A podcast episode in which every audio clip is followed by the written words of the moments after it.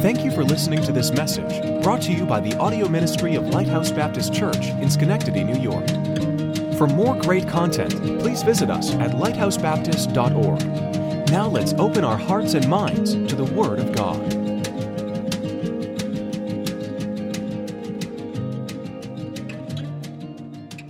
Every tittle, every dot, it's all in there for a specific person, purpose. And a lot of times, we go back into the Old Testament and we read through the genealogies and we end up falling asleep and then pretending like we did and then telling everybody, well, we read the whole Bible, but you actually just skipped through all the genealogies because it was just too much to, to bring uh, yourself to trying to embarrass yourself like I'm going to right now and trying to uh, announce or pronounce uh, some of these names that are in here. But I heard one of the best messages I ever heard in my life. This is not going to be one of them, obviously. Um, but I heard one of the best messages of life said that Joseph was a, uh, didn't end up a king, but he ended up being a kingmaker. And, um, and it's what drove me to go to this and to, and to years ago to, to write this message because it was so important to me. So I hope it, it helps you a little bit. So we're going to read the genealogy here, starting right with verse 1. And, and please bear with me uh, be, uh, and give me a little bit of room to mispronounce things, okay? The book of the generation of Jesus Christ, the son of David, the son of Abraham. Abraham begat Isaac, and Isaac begat Jacob, and Jacob begat Judas and his brethren. Judas begat Phares and Zerah of Tamar, and Phares begat Esrom, and Esrom begat Amram. And Amram begat Amminadab, and Amminadab begat Naasson, and Naasson begat Salmon. And Solomon begat Boaz of Rachab, and Boaz begat Obed of Ruth, and Obed begat Jesse. Jesse begat David the king, and David the king begat Solomon uh, of her that had been the wife of Uriah. Isn't that amazing that's in there? You know, that's how much God was hurt through all of that. And Solomon begat Rehoboam, Rehoboam and Rehoboam begat Abiah, and Abiah begat Asa, and Asa begat Jehoshaphat, and Jehoshaphat begat Joram, and Joram begat Ozias, and Ozias begat uh, Jotham, and jo- uh, Jotham uh, begat Achaz, and Achaz begat Ezekias, and Ezekias begat Manasseh, and Manasseh begat Ammon, and Ammon begat Josias, and Josias begat uh, uh, yeah, and his brethren, about the time they were carried away into Babylon. And after that, they were brought to Babylon. Jeconias begat Salathiel, and Salathiel begat Zerubbabel, and Zerubbabel begat Abiad, and Abiad begat Eliakim, and Eliakim begat Azor, and Azor begat Sadoc, and Sadoc begat Achim, and Achim begat Eliad, and Eliad begat Eleazar, and Eleazar begat Matthan, and Matthan begat Jacob, and Jacob begat Joseph, the husband of Mary, of whom was born Jesus, who is called Christ. So all the generations from Abraham to David are 14 generations, and from David unto the carrying away into Babylon uh, uh are 14 generations, and from the carrying away from Babylon unto Christ are 14, gen- 14 generations. I believe that's 42 generations. I don't have it written down here, but if you add that up, I I think, why is that so important what we just read? You ever thought of that? This starts the Christmas story. Right here, what you're reading. So, the Christmas season, when you think about it, for the Christian, and, I, and this is why it's so important to me, is so much more than just giving and receiving. Right? We know who Jesus is, and we know uh, why he came, we understand the meaning of Christmas. We know it's, it's our roots, right? We know it's our roots. If you're born again and you've done any type of study throughout the Bible, you know that uh, there's, there's got to be a little more to it than just uh, being born a baby and, and celebrating Christmas with presents and doing all that stuff. It's got to, you know, we, we, we look at all those things and we just think, wow, this is uh, so fun and the parties and celebration. But it goes way back for us. You have to understand that. It goes way back for us. It's not about Charlie Brown. You know, he's been around for a long time. Old Saint Nick, I don't even remember. I think it was, it was back in the early 1400s or 1600s or something like that, that that was brought about, that myth. But it's not about that, uh, you know, and making his way around town and giving gifts and doing all that stuff. It's about a Savior. And it's about a Savior who was predicted to come to bear our sins, take our shame, so we could bear his name. Hallelujah? Really? All of that was about. Now, I don't have to tell you this, all this, because I'm preaching to the choir here. But uh, if there's anybody within my voice that doesn't understand a little bit about what Christmas is really all about, um, when they start to research it, they're going to have to have something to put their feet into or something to ground themselves, understand who Jesus is, why he came, and the purpose of it all. So, genealogies are important to God for many reasons, but it's very clear here that God wants us to know the genealogy of his son. To know, uh, to prove his promises can be trusted. So he went way back, way back. And that's why I said this morning, going way back to my childhood, I remember when churches were packed. I, am talking all churches too. They were just all packed, and everybody was out on that day. I remember when Easter, you remember Easter when all the ladies used to wear their bonnets? Oh, I, I do. I remember my grandmother wearing this netting over her face. I don't know what that stuff was back then. But she had this little cap on with a feather coming out of it and netting over her face. And and it was also very, very special. So I want you to put your thinking caps on for a minute. Christmas is a reminder that we have far more to be thankful for than just celebrating the day. And there's a lot of heretics out there. A lot of people that emphasize things, uh, in other words, they're, they're squeezing in on the net, as Jesus said, instead of on the things that are important Christmas. They, you know, telling you shouldn't have Christmas trees or you know, they're bad or anything. And I just don't listen to all that stuff. Because it's so much more important to that. And I'm never going to come up here and hammer on my people here about doing something or not doing something. Jesus never did that to his followers. He did that to the Pharisees, yeah. But he never came in and just jumped all over his people, the ones that were trying to trust him, the ones that were trying to follow him. He never did that. He just kept preaching the truth and telling them kindly and compassionately where they need it. And that's what I'm trying to do here this morning. So it's a reminder. It's a big reminder. We have so much to be thankful for because we've already received the greatest gift ever promised by God. His name is Jesus Christ.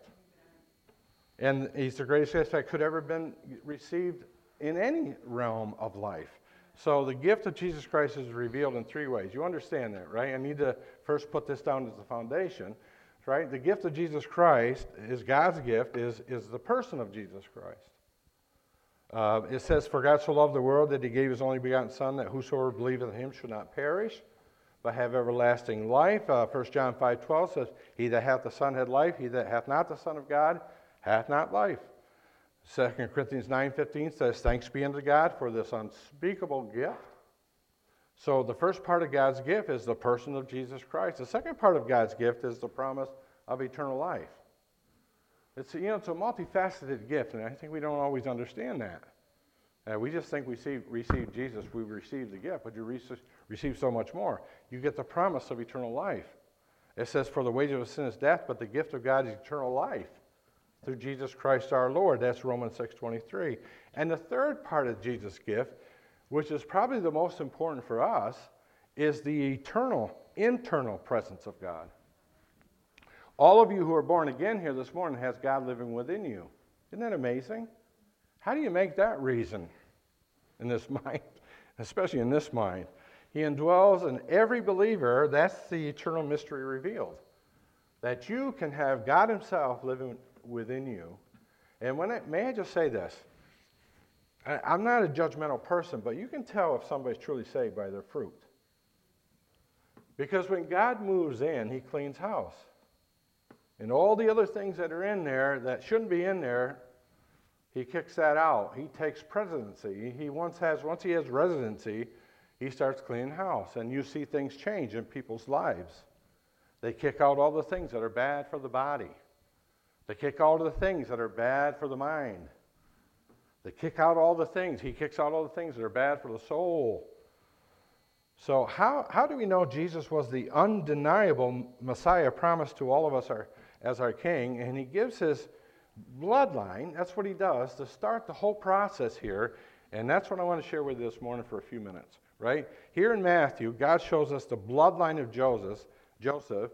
Uh, and by the way, Luke is more about Mary, but here he's talking about the bloodline of Joseph to prove it. Here, here in Matthew, God shows us the, this bloodline to reassure us, right? So we have a foundation, all right, to go back to a point of, of uh, when it starts. So, you know, you think about that. Uh, uh my uh, uncle and my, my, how many, you don't know this, but my grandmother's name, you're going to, when you hear this, was Jesse Owen. You all know Jesse, Jesse Owens, right? The black man that won the Olympics in front of Hitler? Well, it's funny that my grandmother was named Jesse Owen. And her brother, uh, Bill Owen, he, he went and he did a genealogy all the way back to the Mayflower. I have three relatives that were on the Mayflower. And it's amazing. And I think we have three pastors in the lineage of that side, just the Owen side, coming through. We had some heroes in the Civil War. Right? All that stuff we found out by going back to the genealogy, right? Going back. I, I encourage you to try to do that when you find out who you, who you came from and why, why, and sometimes you can see how God brings you about. But here, I want to share with you these bloodlines because they're very, very important here for us to. The first one is this, and, I, and, and if you got a pen, it's good to mark these down. He was showing you a traditional bloodline. Now, you all have a traditional bloodline. There's nothing out of the ordinary here by the way of this genealogy, gene, genealogy the way it was written, but notice that Matthew calls his book, he calls the book here, the book of the generation of Jesus Christ. So Matthew begins the, here the lineage of Christ from a traditional standpoint. He begins with Abraham, then takes it all the way through to Jesus. And you can see it, I can't pronounce them all, but you can see, and you know these characters, even though they might be uh, pronounced a little differently here, but he takes you all the way through. And he brings you all the way through through 40, 42 generations, all the way through down to Jesus. So the lineage of Jesus Christ is clearly rooted in the patriarchs of the nation of Israel. And Matthew here, he makes it makes sure his audience realizes that they know this. It's his Jewish audience. That's who he's trying to reach here. So the Gospel of Matthew, when you think about it, is unique among the four Gospels in that, in that it, it presents the coming of Christ from a traditional perspective of his Jewish roots. Now, I don't know, I, my wife is uh, Irish and German. Most of my descendants are from Great Britain. I don't know who your descendants are, but you have a traditional genealogy. So the Gospel of Matthew is unique, right? Could this be him who was promised to us by God? Well, he provides numerous details to which would stir, at least stir the Jewish curiosity. And, and, the prominent distinction of Christ in Matthew is that of a coming king. Thus, much of the book is uh, presented from that perspective that our king is coming. So, yeah, Israel and Judah over the nation, over the span of its long history, and had 42 kings, but the coming king promised by God was going to be a literal descendant of David. And the Davidic covenant was God's promise to Israel that uh, that she would one day produce her own eternal king, and, and then he would receive them. And therefore, the coming kingdom would be found in the person of its king, promised to her by God, which was God himself. And, and Matthew thus notes that our Lord was the son of David, the son of Abraham. So, you know, when, when you look at all this, being Matthew's uh, target audience was the Jewish people, he goes straight to the traditional hearts of their lineage. Right? And that's the way you reach, reach a person, uh, reach a Jewish person. Uh, they're not as easy to win to the Lord as a Gentile because they've got traditional roots. In other words, the only thing it gets them is when they get curious because they can't understand how you, a Gentile, would know God better than them who they believe are the chosen people in which they are. So that's what drives them to try to figure out what's going on in your life. At least if you display Jesus Christ in your life, they want to know how's this happening? So Matthew is not only the gospel of God for everyone, it's the gospel of God for Israel in particular. And, and Matthew proves Jesus is the son of Abraham and hence a descendant of the Abrahamic covenant. He did all that just in that beginning. And as the seed of Abraham, Jesus was one of them. He was just telling you that, right? Okay, everybody, listen. Here's your Messiah. Maybe you don't believe it, but he's at least one of us. You know, I remember when uh, I tried to lead a Jewish man to the Lord once. He was a friend of mine in town, and I loved him dearly. He was such a kind man. And I would share with him the gospel, and he would always say this at the end. He, go, he just would say this to kind of humor me, I guess. He goes, Well, Jesus was a good boy. You know? And I said, At least if I got that much in him, right? That Jesus was a good boy, because there's a lot of Jews that don't think he was. So Matthew proves that Jesus is the son of Abraham. And he was not only the Christ, he was their Christ, right? Their Messiah. He is the King of Kings. Not only was it a traditional bloodline, though, number two, it was a threaded bloodline. And this is the part that's hard for the Jewish to understand, but we can understand it. Now, what do, I mean, what do I mean by a threaded bloodline? Well, there's a very noticeable scarlet thread that runs through this bloodline of Jesus. It isn't, it wasn't just royalty. The first one was royalty. This one isn't so much about royalty. Royalty. As a matter of fact, it's pretty far from royalty. So I want you to notice that the lineage of Jesus comes through the house of Boaz. Rahab was the mother of Boaz. Rahab was the harlot. She was the harlot of Jericho. So Boaz eventually married Ruth, of whom Obed was born and Obed was David's grandfather, therefore a descendant of Jesus, by most accounts, this would be considered not acceptable. This is a tainted bloodline. And if that's not enough, also in the lineage of Jesus, Tamar is mentioned. Now, how many of you remember Tamar? Right? Yeah. Well, Tamar, of all people, the widow of Ur and Onan, who played a harlot to trick her father in law Judah to have sex with her? Yikes. And that's in the lineage. Right? These women were far from royalty, but more rather women of ill repute, ill repute. So, ill repute. So, these were definitely, now think about this, outcast. I don't know about you, but when I got saved, I knew I was an outcast. I knew I was a sinner. I knew I deserved hell. It's interesting here that God would use two prostitutes and a Moabite woman named Ruth who was brought back from that Moab, uh, Moabite washpot to bring his son into the world. And he includes it in the genealogy. Is it any wonder, now think about this, any wonder that Jesus went out of his way to meet a woman at the well who had five husbands? Or to forgive a woman who was caught in adultery? Is any wonder of that? What a wonderful treasure we have in Jesus. He loves everyone, and, and no one is left out because of their faults, failures, or foolishness, or their culture, or color, or anything. He just sees them all the same, and he loves them all. These women would have been stoned to death, by the way, but instead they were forgiven and given new lives and new meanings in the kingdom of God. So, the greater message for all of us is that all three of these women, Tamar, Rahab, Ruth, were all Gentiles, just like you and me. Isn't that great? And this is not a coincidental lineage, by the way. That, my friends and family, is providential love. And God, in the very foundations of Israel, was laying the foundation for you and I. You hear me? You and I to be a part of the bloodline of Jesus. It's amazing. He loves everyone. For God so loved the world that he gave his only begotten Son, that whosoever Boy, in that whosoever is Wade Prime. It was the Wade Prime that was unsaved. The Wade Prime that did a lot of stupid things before he got saved. He loves everybody. The Lord is not slack concerning his promise, as some men count slackness, but is long suffering to, to usward. He's not willing that any should perish, but that all should come to repentance. I, I posted a, a, comical meme to my kids this week, and I forgot what it was called, uh, the Calvinist Christmas or something like that. It is hilarious. I, if anybody wants to hear it, just text me. I'll send it to you.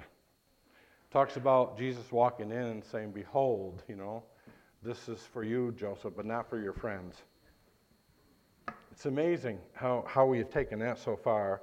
But without this lineage printed in the Word of God, we would never understand the unwavering love God has for us as Gentiles. Now, here's the third thing. This is probably the most important thing, but it, it's a theistic bloodline. Now, Matthew made sure, of course, by the inspiration of God, that the bloodline could not be questioned or found in contempt when it came to Jesus being from God, but also God. So the unveiling of Israel's Messiah and our Savior was at stake. If Israel missed Jesus, they'd miss the Messiah and everything they had been hoping for. And there he was, right there, born in a manger. So Jesus could be trusted as a true Messiah because it's all documented in the bloodline of Matthew, yes, for all the evidence everyone would need. But when Matthew began his gospel with the book of the generation of Jesus Christ, that word translated as generation is the word Genesis. So Genesis means origin or beginning. So, in other words, the book of Matthew is the book of origins, or the origin of Jesus Christ, or the genesis of Jesus Christ. So, what is recorded here is actual uh, divine genealogy in origin, right? The bloodline of the Son of God Himself. In verses 6 through 11, the lineage of Christ flows exclusively through the royal line of David up to the time of Babylonian captivity. And then the lineage of Jesus Christ continues, verses 12 through 15, through the royal line during the captivity and restoration. And it all points, it, it, it was all to point them to the word Emmanuel. God, say it with me, with us. It's a theistic bloodline. God, before the foundations of the world, where there was no time, right, decided he was going to send his son into the world after he created man to save man from the world because he knew before time that man was going to reject him. I'm going to tell you something. That's what I call true love. He could have dumped the whole plan, couldn't he? But you know why he didn't? Everybody take your finger. Got it? Pointer right here. This way he didn't. He didn't abandon the plan. Why? He knew you were going to sin against him. And he could just cancel the whole thing out and said, well, we'll just try again. Or we'll be like a Calvinist and make everybody saved. They'll never make a mistake. They'll be like robots. No. Instead, because of the way he loves you and loved you prior to creation, he said, No. You're too important to me. I'll sacrifice myself if I have to, to have you for myself. So it's a traditional bloodline. It's a the- threaded bloodline. It's a theistic bloodline. But here's the most important part it's a triumphant bloodline. You know, going hand in hand with a theistic bloodline was a triumphant victory that came from the life of Jesus Christ. You know, when you look at verse 16, it says, Jacob begat Joseph, the husband of Mary, of whom was born Jesus, who is called what? The Christ. It's important to note that the expression changes here. Jesus was not begotten of Joseph. Do you notice that? It's all about begat, begat, begat, he was not begotten of Joseph. It's very clear here he wasn't. The word translated as begat is, is a term referring to a male's role in the procreation of his life. Wade Prime begat Amanda Trainer, who's sitting in this thing right now. But he had nothing to do with Amanda Trainer's salvation. That came from God Himself. So it's important to know, right, that Jesus was not begotten of Joseph, right? He was born of God. Uh, that Jesus was born of Mary, but not begotten of Joseph. Yeah, born of Mary, and I could go another whole another message on that, but I don't have time to do that this morning. But Matthew clearly is laying a profound foundation for a profound truth. Jesus Christ was virgin born. My grandmother, remember I told you about, wore the hat Easter with the thing comes over the thing. And, and I, I don't remember a lot about her because she died before I was, um, I, actually, she died, uh, uh, she did die after my mother died. Uh, but I don't remember a, a, whole lot about her, except she was pr- pretty mean. I loved her to pieces, but um, she just wouldn't let us do certain things. I mean, she put the, she laid down the hammer sometimes, and that bothered me. But one thing I remember, and I'll never forget as a kid, it's amazing how God embeds this memory into my head, and it helped, helped me later in my process of salvation. They were talking one night in the living room, and they were talking about this thing about being born again and all that. And I remember listening to it all, and I don't think they were in agreement with all that, but I remember listening to the conversation, and I remember my grandmother saying, all of that would be good. I would believe it all, except for one thing there's no way that Jesus could have been born of a virgin. That's the one thing that kept her from believing. There's just no way. There had to be a man involved. Now, that's all I knew at that point. So I, I, just, I just have that memory. But listen, Matthew clearly is laying a profound foundation for a profound truth. Jesus Christ was virgin born. Here, the word Christ appears for the second time in the Bible. The first time in verse 1. And the word Christ, Christos, literally means the anointed one or the Messiah that was going to be born and given to the world, which they all knew about if they knew their scriptures. So, for unto us a child is born, unto us a son is given, the government shall be upon his shoulder, his name shall be called Wonderful, Counselor, the Mighty God, the Everlasting Father, the Prince of Peace. Deity, the Mighty God, he's called the Mighty God. Isaiah 9, 6, Luke 135, and, and the angel answered and said unto her, The Holy Ghost is, shall come upon thee, and the power of the highest shall overshadow thee. Therefore, also that the holy thing which shall be born of thee shall be called the Son of God. Isn't this all good stuff? To the Jewish mind, now of it. To the Jewish mind, the anointed one was a clear reference to the ultimate king of Israel, the Messiah. Their Messiah, the perfect one, the one who would be revealed to them, who would be the Savior of the world. He would be holy, anointed by God. Thus, the anointed one was a clear reference to the King Jesus, the Messiah, the long awaited Savior of the world, right? Given to us by God, who would have no sin about him. Uh, 1 John 5 1 says, Whosoever believes that Jesus is the Christ is born of God, and everyone that loveth him, that begat, loveth him, also that is begotten of him. That's pretty cool there, that statement. That's 1 John 5 1. So whosoever believes that Jesus is Christ is born of God. Hmm. And then, and then verse 4 says in 1 John 5, and whatsoever is born of God overcometh the world, and this is the victory that overcometh the world. What? Even our faith. So there's no works involved in this, isn't there? Is there? You're overcomers simply by faith. You receive Jesus just by faith. That's all. No works involved. Doesn't matter what's in your lineage or your genealogy. It doesn't matter how many times you failed, what you've done. God's saying, I love you in spite of you. Right? I don't like that statement. He loves, he just loves everybody. No, he loves you in spite of you. In spite of what you've done, he still loves you. He just doesn't love you the way you are. He, he doesn't want you as a sinner. He loves you in spite of the way you are.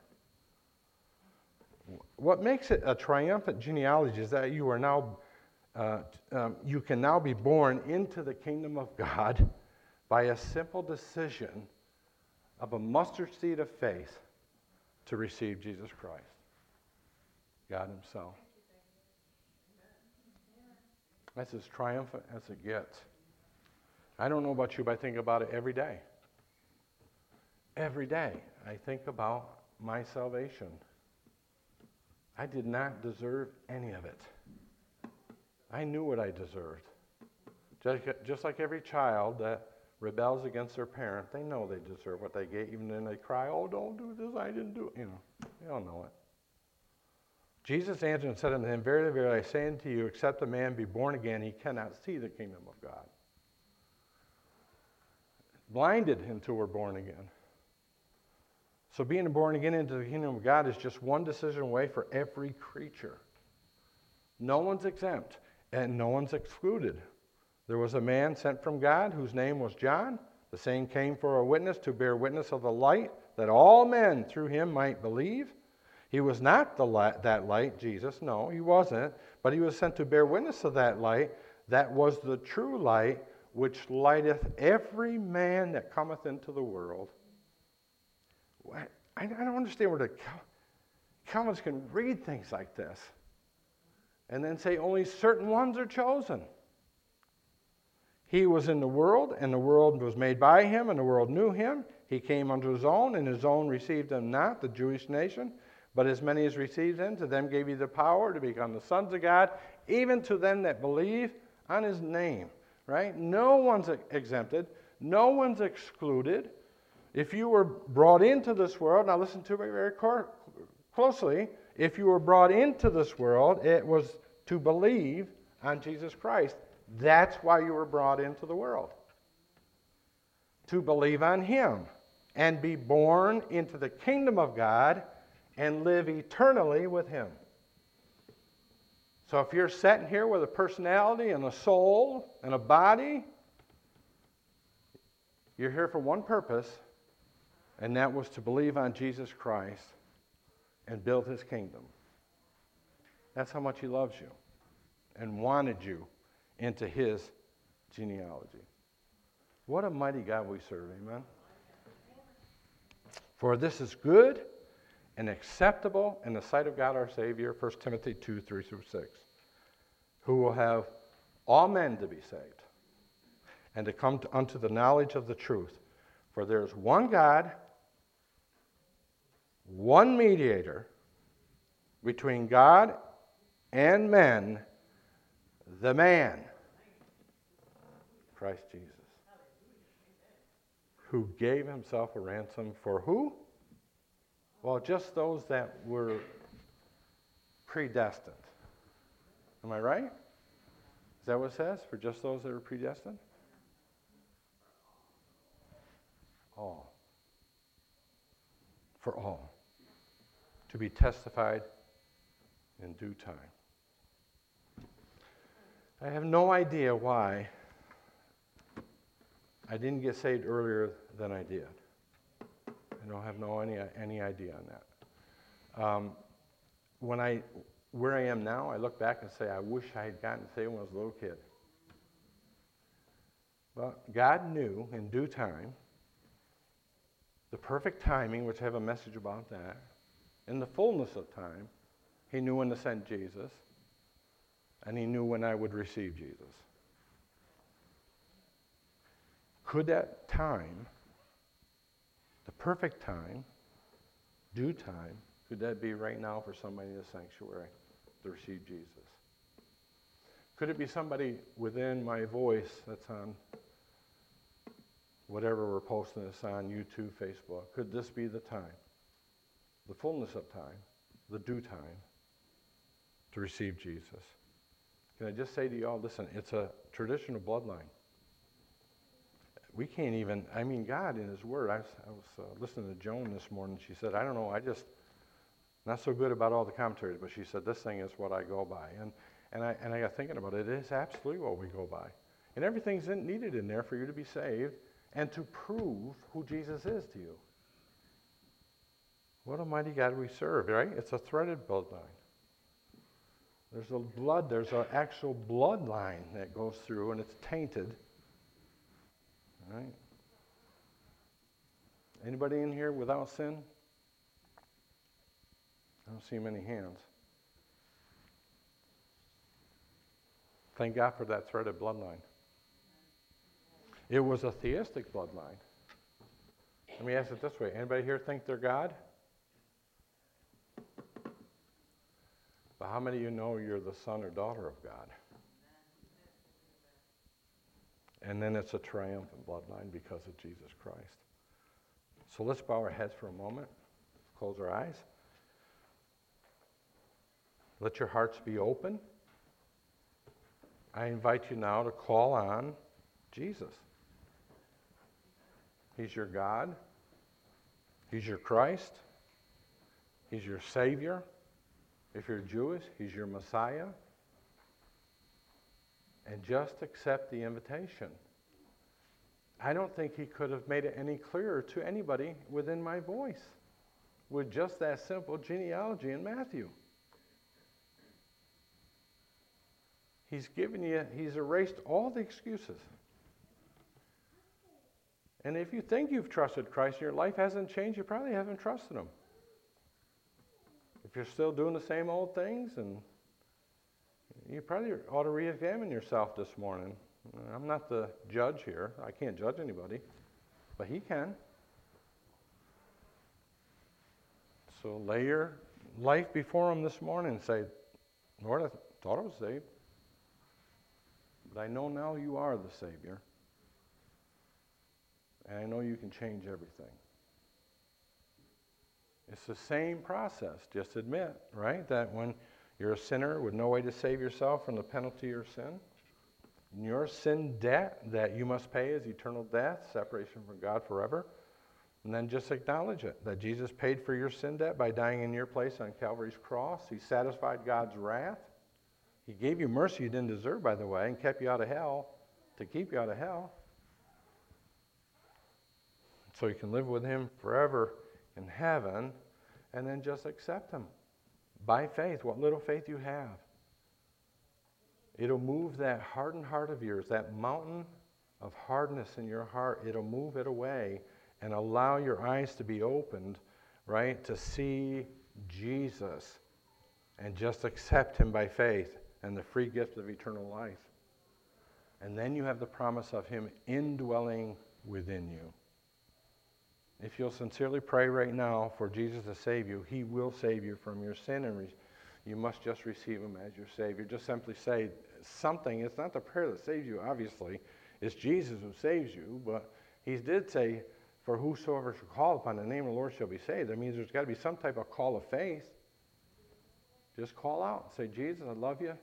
I know that you're the Savior. I, I, was, I was just proven from the Scriptures. It was just proven from the Scriptures. You're God Himself. You're the king we've been waiting for. You're the king I need in my life right now. My life's out of control. Come now, Jesus, and save me. That's all. Just say yes to Jesus. Now, with every head bowed and every eye closed, everybody said that prayer, would they would like to acknowledge by the raised hand here? Anybody at all? I just asked Jesus to save me for sure. Amen. Just raise your hand. I won't embarrass you. I'll just say amen. Anybody at all? Here's something interesting here. I close with and we're done. Keep your heads bowed. I don't doubt after a message like this there's someone within my voice who's still confused, but now, now is just a little more curious and just wants a little more, wants to know a little more. Can I just say to you that I would come to your house in a heartbeat? I would stay after this church for as long as it took to share with you who Jesus is and how you can know him as your Savior. Is there anybody here by the raised hand would say, you know, I just am listening to all this stuff. I just want to look. I just, I'm listening. I'm listening. I just want to know a little more. Can you just help me with that by the raised hand? Anybody in the sanctuary today? I don't think there would be, but it doesn't matter. If there is, I'll help you. Let's all stand.